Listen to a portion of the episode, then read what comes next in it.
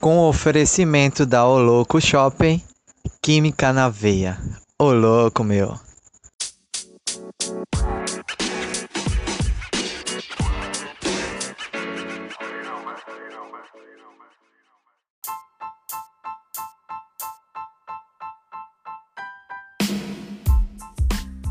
Salve, salve, meu querido estudante! Esse é o Química na Veia na área e se derrubar é pênalti.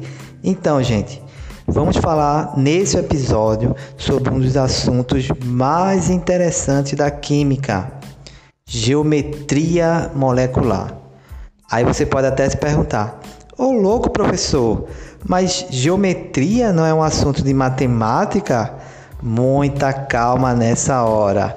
Então, esse assunto aqui, gente, é para poder a gente entender como é que fica a disposição dos núcleos dos átomos que vão aí se ligar formando os compostos e aí a gente vai ver qual é o arranjo, as figuras que esses arranjos vão formar essas moléculas, esses compostos vão formar. Então, existe uma geometria, uma forma, uma figura que é formado depois que esses átomos se ligam, ok? Então, a gente vai conhecer agora quais são as principais geometrias moleculares que é, existem nas ligações interatômicas. Bom, gente, a princípio, a gente tem que ter em mente que ocorrem ligações entre esses átomos. E aí a gente sabe que são três: ligações iônicas, ligações covalentes e ligações metálicas. No caso dos compostos iônicos e covalentes, que também são conhecidos como moleculares, a gente tem condições de ver como é que vai ficar a geometria dessa, desse composto, ok? Então vamos lá. Existe a geometria linear, que é quando você tem aí o composto formado aí por átomos que tem uma ligação onde você forma aí um sentido, uma só direção, que em geral fica na horizontal, se você observar aí a fórmula estrutural.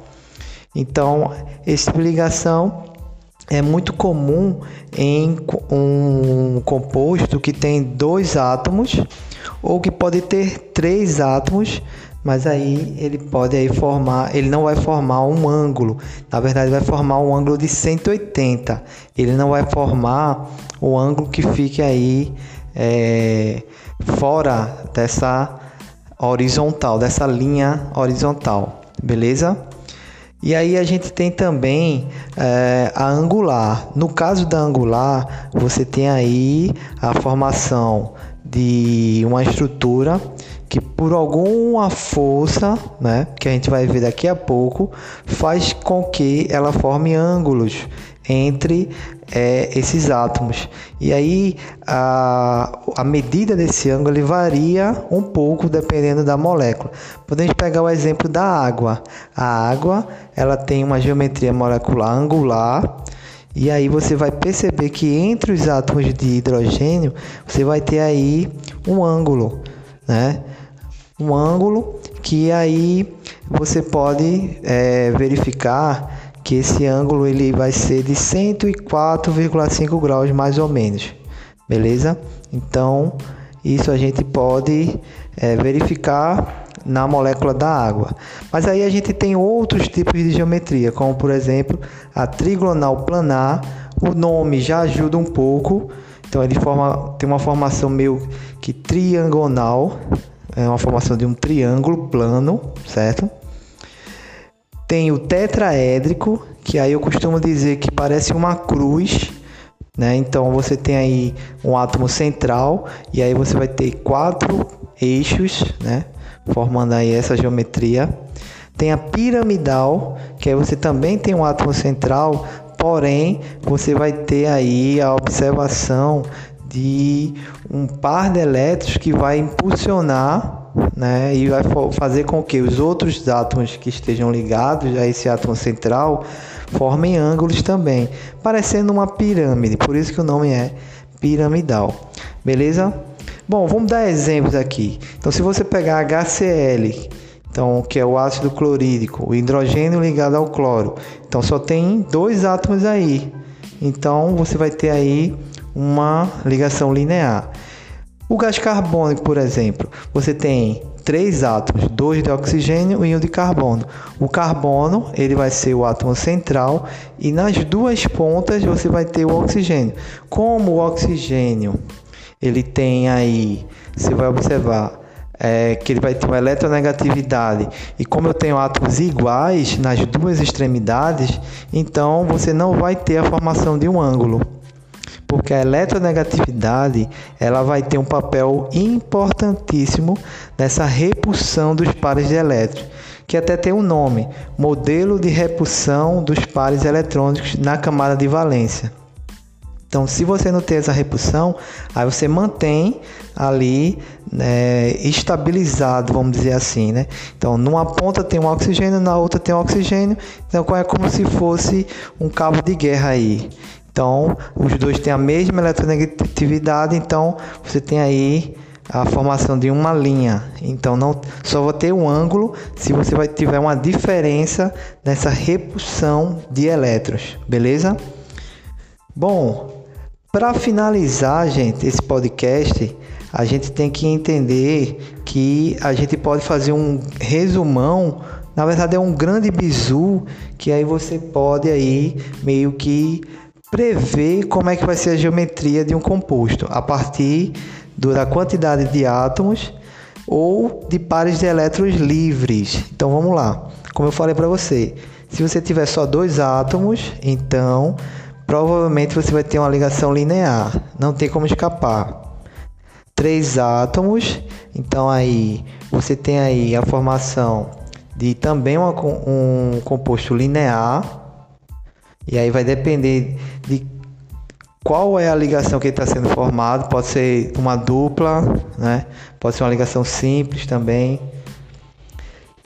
Porém, se você tiver três átomos, também pode ocorrer a formação de um ângulo, porque aí se você tiver um par de elétron livre, então esse par de elétron livre ele faz com que ocorra uma repulsão dos elétrons dos outros átomos, porque são três, não é isso?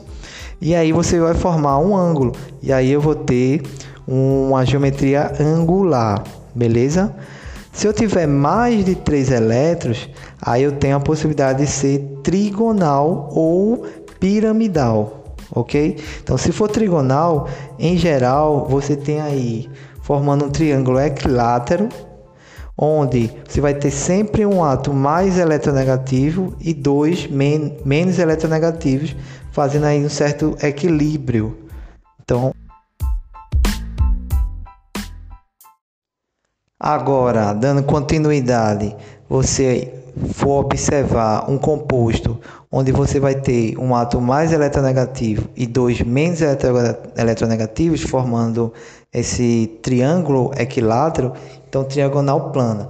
Porém, se você tiver três átomos e um desses átomos, que vai ser o átomo central, ele tiver dois pares de elétron livre, então você na verdade vai ter um, uma formação de um triângulo por conta da repulsão dos dois pares, porém a geometria não vai ser trigonal plana por conta da estrutura que vai ser formada e aí vai se formar um ângulo, então vai ser geometria angular. Então muito cuidado com isso aí. Um tetraédrico, né, uma geometria tetraédrica é muito comum em quando você tem um átomo central e quatro outros átomos de mesma eletronegatividade. É o que acontece, por exemplo, no metano, o CH4, onde o carbono é o átomo central e nas suas extremidades, porque o carbono ele se liga com ele tem quatro ligações então ele pode fazer essas quatro ligações e aí você vai ter aí átomos de mesma eletronegatividade, formando aí um tetraédrico, beleza? Já no piramidal você também é, vai formar aí um, uma ligação onde os ligantes eles podem ter a mesma eletronegatividade, vamos ter um átomo central, mas a diferença é que eu vou ter um par de elétrons livres. Então isso faz com que ocorra uma repulsão e aí você vai observar que na geometria essas ligações vão formar um ângulo, que elas vão ser impulsionadas para baixo na base e aí você vai ter um par de elétrons puxando como se fosse um cume. Por isso que quando você desenha a estrutura, você observa que parece uma pirâmide. Então por isso o nome piramidal. O NH3, por exemplo, ele tem esse tipo de geometria, né? E para fechar aí, você pode também ter a formação é, angular quando tem aí três átomos que no caso da água, H2O, né, formando também esse par de elétrons, mas aí você vai observar que são dois pares de elétrons. Então, o oxigênio, ele forma aí dois pares de elétrons livres e vai formar duas ligações com hidrogênio. Então, ele vai formar o ângulo por conta da repulsão desses pares de elétrons, certo? E aí o hidrogênio ele tem aí a formação de um ângulo aí e você observa esse tipo de geometria, beleza? Então, gente, terminamos essa parte, né? Desse episódio, que é uma parte introdutória sobre geometria molecular, mas aí a gente vai dar sequência em um outro episódio sobre assuntos que vão aí estar relacionados com esse conteúdo. Beleza? Bons estudos para vocês e até a próxima.